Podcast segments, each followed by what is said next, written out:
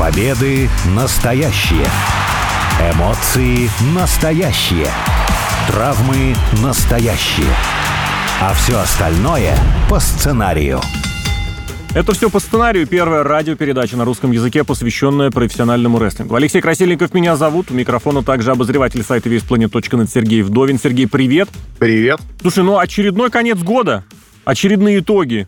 Что-то снова нужно подводить. Но я тебе так скажу, что, наверное, за прошедший год, за 23-й, некоторые события, которые происходили, и изменения, которые случались, вот натурально эпохальные. Я предлагаю вспомнить некоторые из них. В особенности тут не будет никаких даже, наверное, вариантов в плане обсуждения, потому что, ну, вот то, что действительно происходило крутого, большого, значимого, это действительно было большим, крутым и значимым. И не думаю, что я кого-нибудь особо удивлю, если предложу сначала поговорить про то, что Винс Макмен, младший, не просто продал WWE. Впервые в истории этой конторы, я боюсь ошибиться, может быть, только в самые ранние дни было иначе, этой компанией владеет не человек по фамилии Макмен. Насколько это видоизменило твое собственное восприятие того, что происходит? Потому что некоторые вещи менялись, прям видно было на глазах. От каких-то процессов, которые раньше Винс Макмен считал для себя принципиальными, сейчас предпочитают отмахиваться или способны отмахнуться, а может быть и откупиться. Что вообще в этом смысле произошло, изменилось, на твой взгляд? Ну, вообще у такой большой бизнес-машины должна проследоваться большая инертность. То есть э, какие-то изменения, какие-то штуки, они должны появляться не сразу же, не то, что вот Винс Макмен продал, все сразу по-другому случается. Но из-за того, что сделка состоялась там весной этого года, в принципе, к концу года какие-то уже можно сделать выводы. И выводы, честно говоря, неутешительные. Несмотря на то, что Винс Макман говорил, что вот все, букингом больше не занимаюсь, только самые крутые сюжеты буду заниматься. Mm-hmm. В итоге никаких крутых сюжетов нет. Может,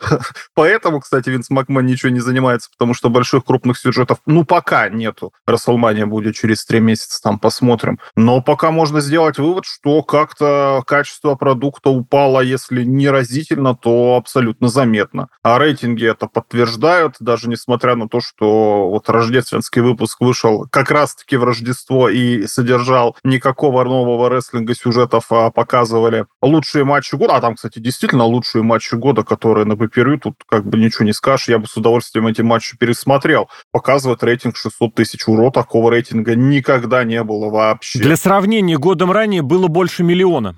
Хотя, да, тот же самый концепт был, угу. да, когда люди выходили по скайпу и показывали лучшие матчи года. То есть настолько этот год не понравился зрителям, что они даже не стали смотреть хорошие матчи. Ну, их, конечно, не анонсировали, не показывали, что вот у нас будут такие конкретно матчи. С pay per кстати, не обязательно с Ро, которые на бесплатном телевидении ты не посмотришь. Никто не смотрит. Очень, мне кажется, показательный результат отношения зрителей к продукту, которым сейчас занимается, ну, скорее всего, Triple H лично. Но это если говорить про телевизионные результаты, телевизионные телевизионные успехи, в WWE готовы всячески педалировать свою успешность, свою популярность, свою денежность. Почему? Ну, потому что чисто экстенсивно количество просмотров увеличивается, потому что продают нетворк, продают э, возможность смотреть шоу в разные страны, в разные регионы. Более того, в этом году впервые наконец-то озвучили очевидное, что WWE берет деньги за то, чтобы провести pay-per-view или вот это крупное шоу, ну, премиум-шоу сейчас называется, в том или ином городе, мол, для того, чтобы мы к вам приехали, предложили предложите нам условия. Не просто стадион, а еще и денежек занесите. Раньше такой ну, на уровне супербоулов было, правда. То есть, по сути, то, что Винс Макмен хотел, он к этому и привел. А сейчас, видишь, такая штука, что вот эти деньги, они их не считают никак абсолютно. Это то, ровно то же самое, как они говорят про самое просматриваемое uh-huh, шоу. Uh-huh. Хорошо, подписали там крупный рынок, там Китай, Индию, я не знаю, Индонезию. Северная Африка, Ближний Восток, да-да-да. Просто потому, что людей больше... Они, может, и не заплатили, но мы везде напишем самое просматриваемое, самое крутое, самое цитируемое. Но как это монетизируется, я вот все еще не понимаю. Нужен какой-то супер-пупер экономический эксперт, который мне бы, например, конкретно пояснил, почему так происходит. Но я вот не понимаю, действительно, там, Никха, ну что, у него печатный станок откуда-то? Просто у него какие-то связи супер-пупер, которые деньги ему просто грузовиками привозят. Потому что я привык к тому,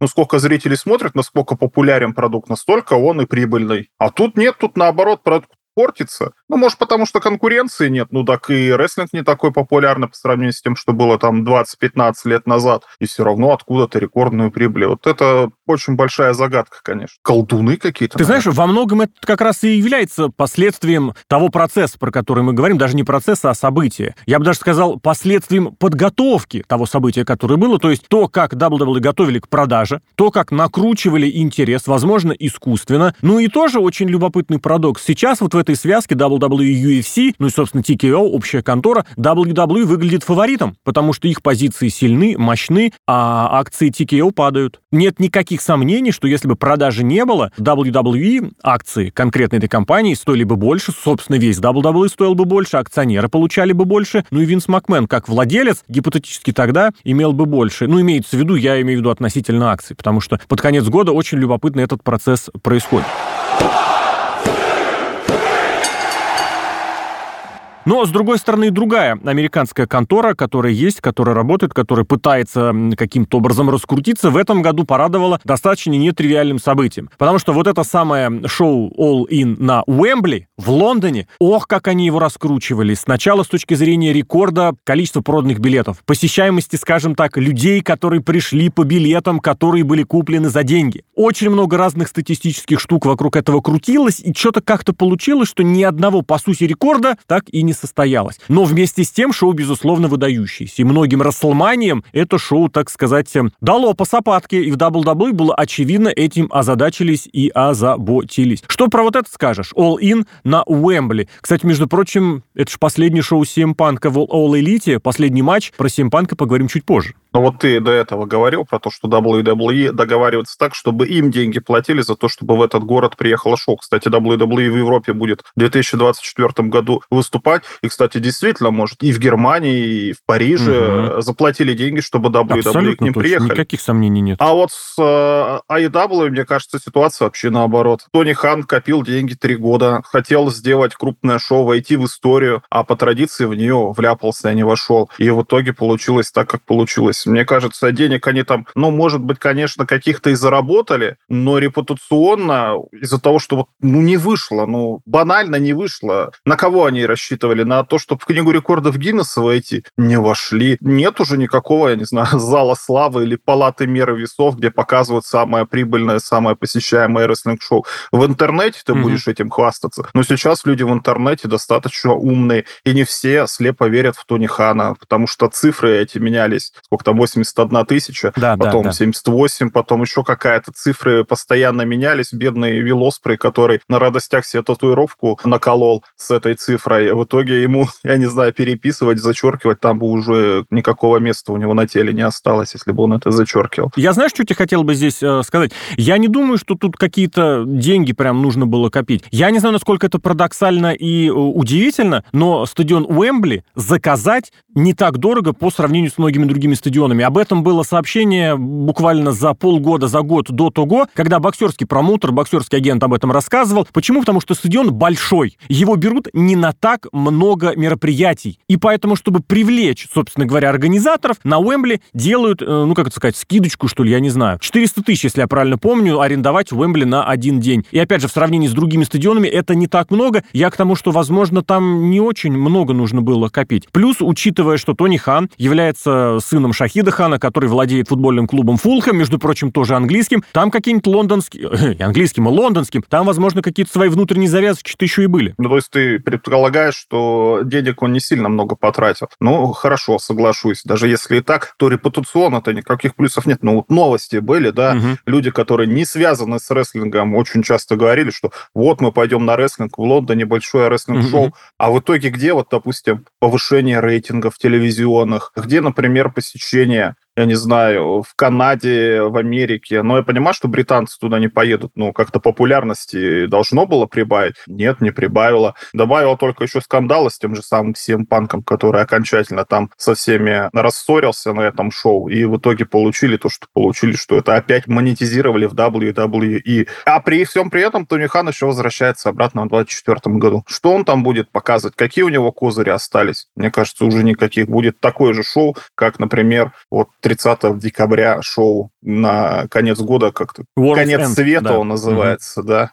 И что там смотреть? Уже смотреть нечего. Сюжеты все пережеваны, все переедены. Ну, я не знаю, чем осталось Тунихану удивлять. Подожди, а вот такой Ничем. вопрос. Предположение, учитывая, что All Elite, ну, достаточно часто критикуют за то, что выжигают интерес в том или ином регионе. То есть в Джексонвилле стало снижение аудитории, в Чикаго, и где только нет. В Калифорнии меньше зрителей, в Канаде вообще стыдобище. Ну, Англия, а мы понимаем, по сути, это вся Европа, туда может гипотетически приехать, пусть и дорого в Лондоне, но, может быть, как-то это вот э, еще несколько лет им позволит держаться. В конце концов, если ты вспомнишь TNA, каким бы отвратительным, ужасным финансовым плане не был, но съездить в Лондон, съездить в британский тур, это работало всегда, и даже в неудачные свои годы десятку тысяч зрителей они там могли собирать. И собирали, кстати. А если они в Россию приедут? Ну, сейчас, конечно, вряд ли они приедут все равно, и в 2012-2013 году, ну, не стадион сколько это, а арена там по 5-6 тысяч собирали вообще без проблем. Ну, не All, а, а если бы All Elite приехала тоже, если бы их показывали по телевизору у нас, ну, я думаю, люди бы, бы тоже угу. пошли.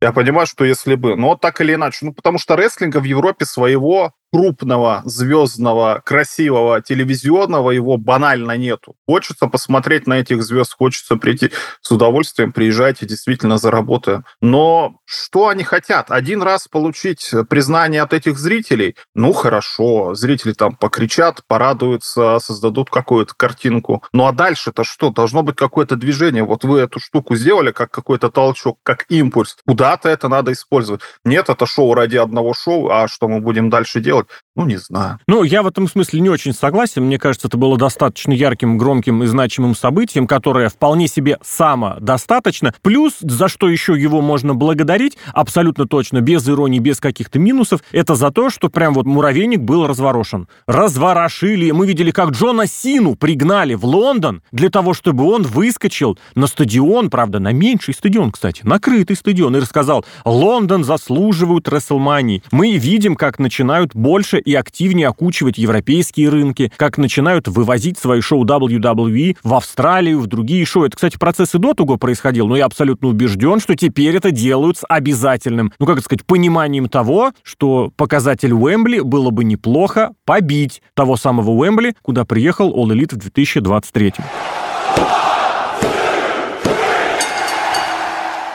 Что еще? CM Панка я упомянул. Ну, сложно вообще куда-то уйти от этого букинга, потому что много было разных спорных решений. Был и Коди Роудс на Расселмании, который все-таки не смог ничего выиграть. Был Роман Рейнс, который все сохранил. Был и Гюнтер, который все сохранил. Я имею в виду чемпионский титул, который они не проиграли. Но, ну, реально, все, ну не все, ладно, много внимания уделялось, едва ли не больше всего внимания уделялось ситуации с CM Панком, которому сначала предложили вернуться в All Elite, он договаривался, и даже шоу телевизионное под это организовали, потому что, ну, действительно, те самые инсайдеры, которые сейчас полощут CM Панка во всяких э, фекалиях, тогда говорили, что, слушайте, упоминание CM Панка было серьезным аргументом в переговорах с боссами Warner Bros. Discovery. Ну и затем уже осенью CM Панк вернулся на Survivor Series в WWE WWE. Очередной конфликт у него там случился. Кстати, в том же самом Лондоне, где его сначала не встретили, а потом и оскорбили. Ну, это было обидой, нанесенной в прямом эфире. CM Punk — фигура для 2023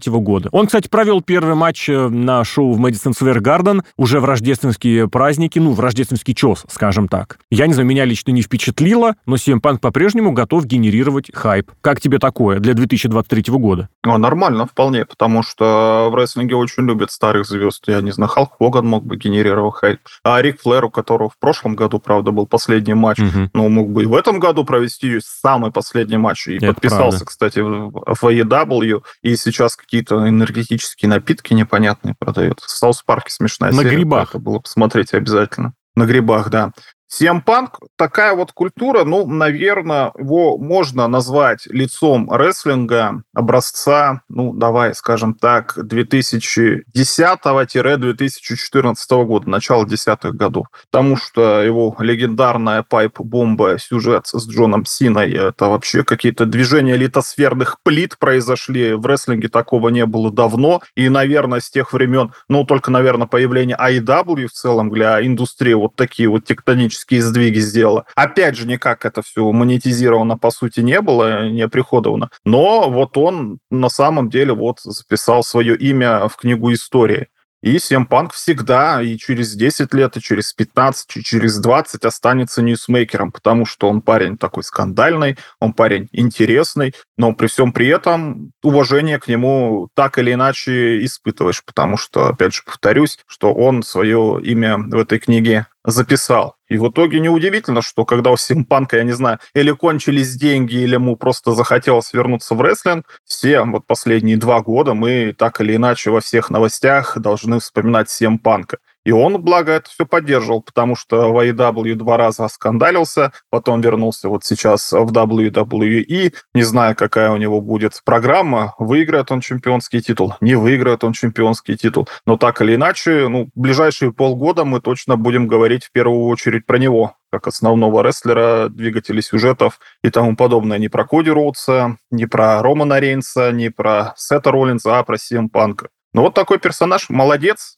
как человек, он это все хорошо монетизировал. Опять же, он это очень хорошо... Но он лично сам для себя это монетизировал. Оседлал. Угу.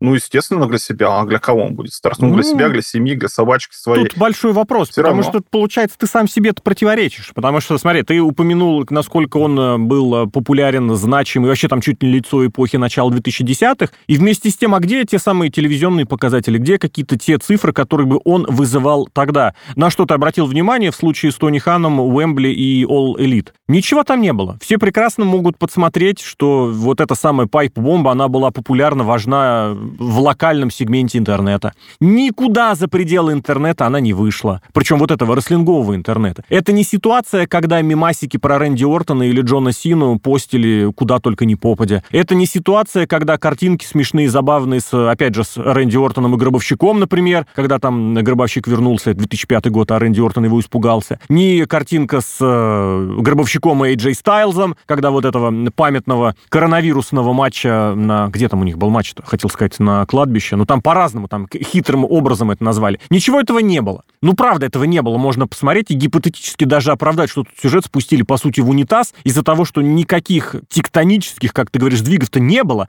А вот в этом году можно посмотреть один сегмент на Ро у него был действительно сверхудачным, когда он привел 400 тысяч человек, которые ровно после его сегмента ушли. И опять мы видим, как социально-сетевая машина WWE раскручивает, пиарит, пушит этот самый момент не дутая ли фигура? Потому что смотришь на Симпанка своими глазами и понимаешь, что все, что про него сказали, это ложь про раскрутку, про его внешность, про его какие-то, не знаю, вот эти идеи, которые он в плане возвращения пиарил. Как-то вот меня лично не вдохновляет. Нет, я с тобой не соглашусь, потому что вот если копать назад, назад, назад, вот, наверное, вот для того рестлингового интернета, это пайбомба, я не знаю, вот, вот, вот она была вот действительно. И в итоге-то мы видим, что засилие инди-рестлеров WWE игрок, когда NXT подымал, а появление All Elite Wrestling. Ну, погоди, это все погоди. вот берет CM Punk, корни, наверное, было? Оттуда. Какое это имел отношение? Брайан Дэнилсон, который на Рестлмании победил в main event е, вот это подвижка.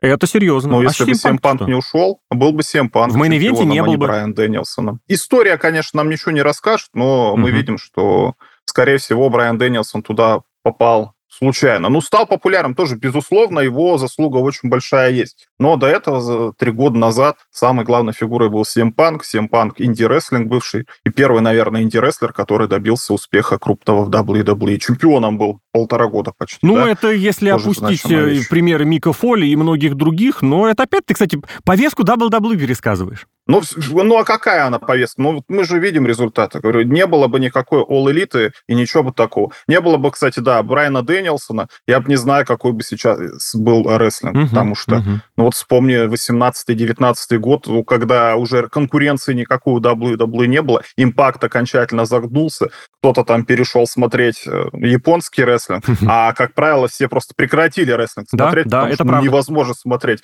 Шински Накамура, который выигрывает Royal Rumble, опять же, это попытка сыграть на фанатах Японии, и к чему она привела, ни к чему, ни к чему не привела. Да.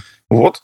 А EW это все равно вот продукт вот того вот момента CM панка Ну, я так считаю. И в итоге вот какой-то, да. Я бы не стал здесь минимизировать эффект Коди Роудса и Янг Баксов, которые вот именно таким моментом воспользовались. Очень хорошие были слова CM панком сказаны, что, точнее, не CM панком Коди Роудсом в последней своей речи в All Elite, когда он упомянул то самое промо CM панка который обещал что-то сделать, а Коди Роудс все это сделал. Но это действительно, это вещь такая, результат, который мы уже посмотрим в следующем году, а импакт, наверное, ты упомянул не зря.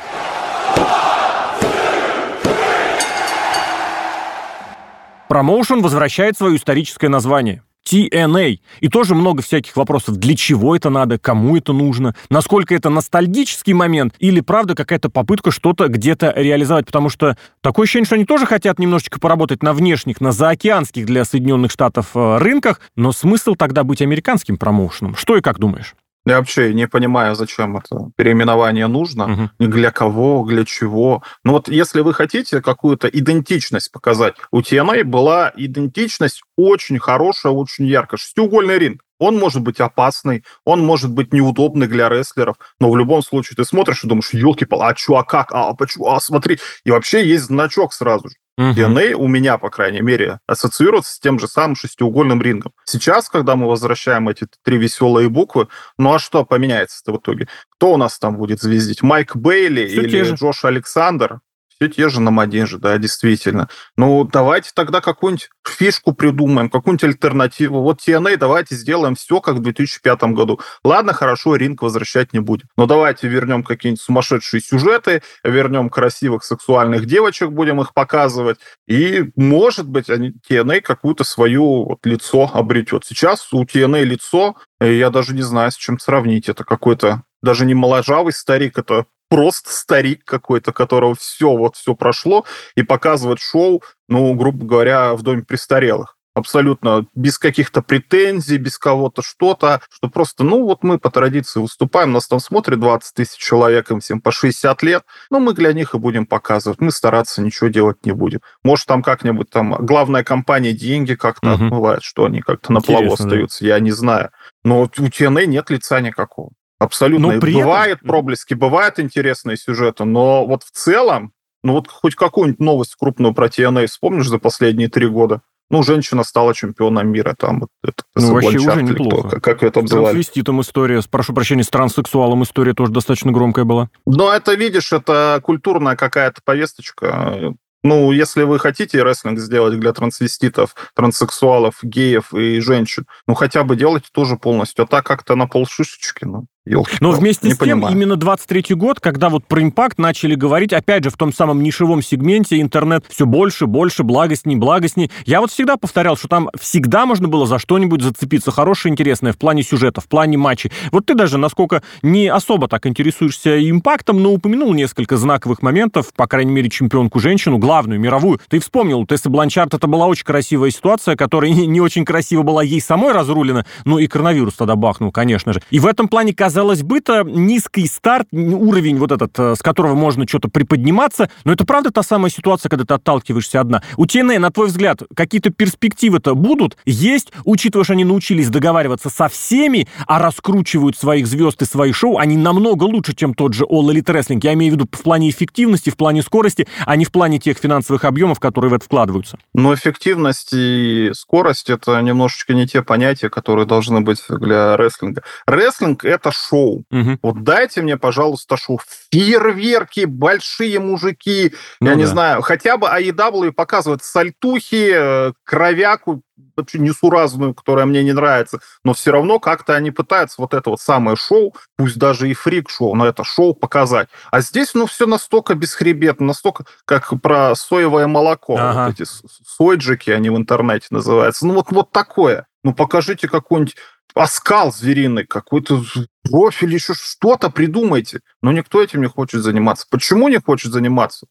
Не знаю. Ну так может и хотят как раз действительно понравиться какой-то вот этой продвинутой аудитории, просто потому что для TNA сейчас что угодно будет шажочком вверх. Собственно, их ориентир на то, что нравится интернету, нишевому, абсолютно маленькому сегменту. То, что высоко оценивается Дэйвом Мельцером и условными кейдж-матчами, это стыдобище, конечно, позорище за этот год, но для них это шажочек вверх. В общем, действительно, итоги года разные. Кто-то для себя подметит, безусловно, что-то свое, потому что мы концентрируемся, конечно, на ключевом, на американском рестлинге. А так были подвижки, и в Мексике очень любопытные, где CMWL очень э, конструктивные шаги предпринимал, и в Японии, где были и в женских промоушенах очень много любопытных событий, и Нью-Джапан, естественно, удивлял по привычке, но это в хорошем смысле по привычке. А вот такие трендовые события года в рестлинге в 23 году обсудили Алексей Красильников и Сергей Вдовин. Сергей, благодарю. Пока.